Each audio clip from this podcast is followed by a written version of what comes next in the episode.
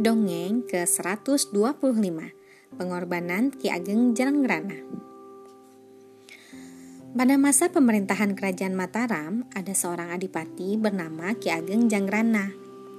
Ki Ageng Janggrana diangkat menjadi adipati oleh Pangeran Puger. Daerah kekuasaan Ki Ageng Janggrana meliputi sepanjang pesisir Lamongan sampai ke pesisir Belambangan atau Banyuwangi. Suatu hari, Ki Ageng Jangrana dan Adipati Cakraningrat dipanggil ke Madura oleh Pangeran Puger. Ada apakah gerangan tuanku Pangeran Puger memanggil kami berdua? Adakah yang harus kami kerjakan? Tanya Ki Ageng Jangrana dan Adipati Cakraningrat. Benar, Paman. Ada tugas yang harus Paman berdua kerjakan. Jawab Pangeran Puger.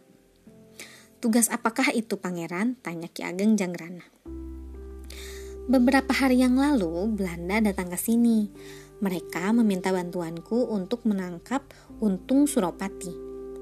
Selama ini, ia selalu menentang Belanda. Sekarang, aku minta paman berdua menangkap Untung Suropati. Hal ini hanya siasat kita agar Mataram tidak dituduh membantu Untung Suropati, kata Pangeran Puger. Sebenarnya, Ki Ageng Janggrana dan Adipati Cakraningrat tidak mau membantu Belanda. Namun, hal itu harus dilaksanakan demi melindungi kerajaan Mataram. Singkat cerita, akhirnya Untung Suropati meninggal dalam sebuah pertempuran. Tak lama kemudian, Adipati Cangkraningrat juga meninggal karena usianya sudah tua. Sebenarnya, kerajaan Mataram membenci Belanda yang selalu berbuat sewenang-wenang. Ki Ageng Jangrana pun berpura-pura bergabung bersama Belanda. Dengan begitu, ia mengetahui tipu muslihat yang telah dilakukan Belanda untuk melakukan menaklukkan musuh-musuhnya. Ternyata Belanda sering melakukan taktik adu domba. Diam-diam, Ki Ageng Janggrana menghimpun kekuatan untuk memberontak Belanda. Namun, niat Ki Ageng Janggrana bersama teman-temannya diketahui oleh Belanda. Hal itu membuat Belanda marah tapi Belanda harus berhati-hati menghadapi Ki Ageng Jangrana. Jika Ki Ageng Jangrana sampai memberontak, hal ini dapat membahayakan kepentingan Belanda sendiri. Belanda akhirnya mengatur strategi. Mereka datang ke Mataram dan meminta Pangeran Puger untuk membunuh Ki Ageng Jangrana. Jika jika Mataram tidak mau membunuh Ki Ageng Jangrana, Belanda tidak akan memberi bantuan keamanan lagi untuk kerajaan Mataram. Pangeran Puger sangat bimbang ia tidak mau membunuh Ki Ageng Jangrana dan kehilangan adipati terbaiknya. Tapi dia juga tidak bisa mengorbankan keselamatan rakyat Mataram jika menolak pemerintah Belanda. Ki Ageng Jangrana mendengar berita itu lalu berunding dengan para pengikutnya. Menurut hamba, lebih baik Tuanku Adipati segera melakukan perlawanan terhadap Belanda.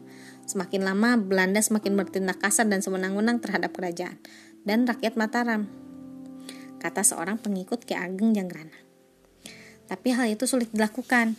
Kita tidak mungkin melawan Belanda dengan perlengkapan perang yang kita punya. Peralatan mereka jauh lebih canggih dan lebih hebat dibandingkan milik kita. Jika aku melawan, hal ini akan menambah kesulitan Mataram. Aku tidak ingin ketenangan dan keamanan Mataram terganggu. Biarlah aku menyerahkan diri demi keselamatan dan kejayaan Mataram, kata Ki Ageng Janggrana. Mendengar hal itu, semua orang merasa sangat sedih dan terharu. Mereka kagum dengan sikap bijaksana dan kebesaran hati Ki Ageng Janggrana. Meskipun banyak yang tidak setuju dengan keputusannya, niat Ki Ageng Janggrana sudah bulat. Tidak ada yang dapat mengubah keputusan Ki Ageng Janggrana. Semua orang melepas ke kepergian Ki Ageng Janggrana dengan isak tangis.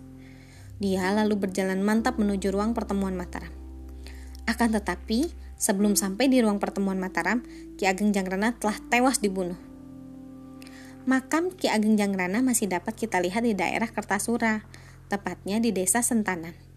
Penduduk desa sekitar melindungi makam itu dengan pohon bambu. Sekian, terima kasih telah mendengarkan. Selamat malam.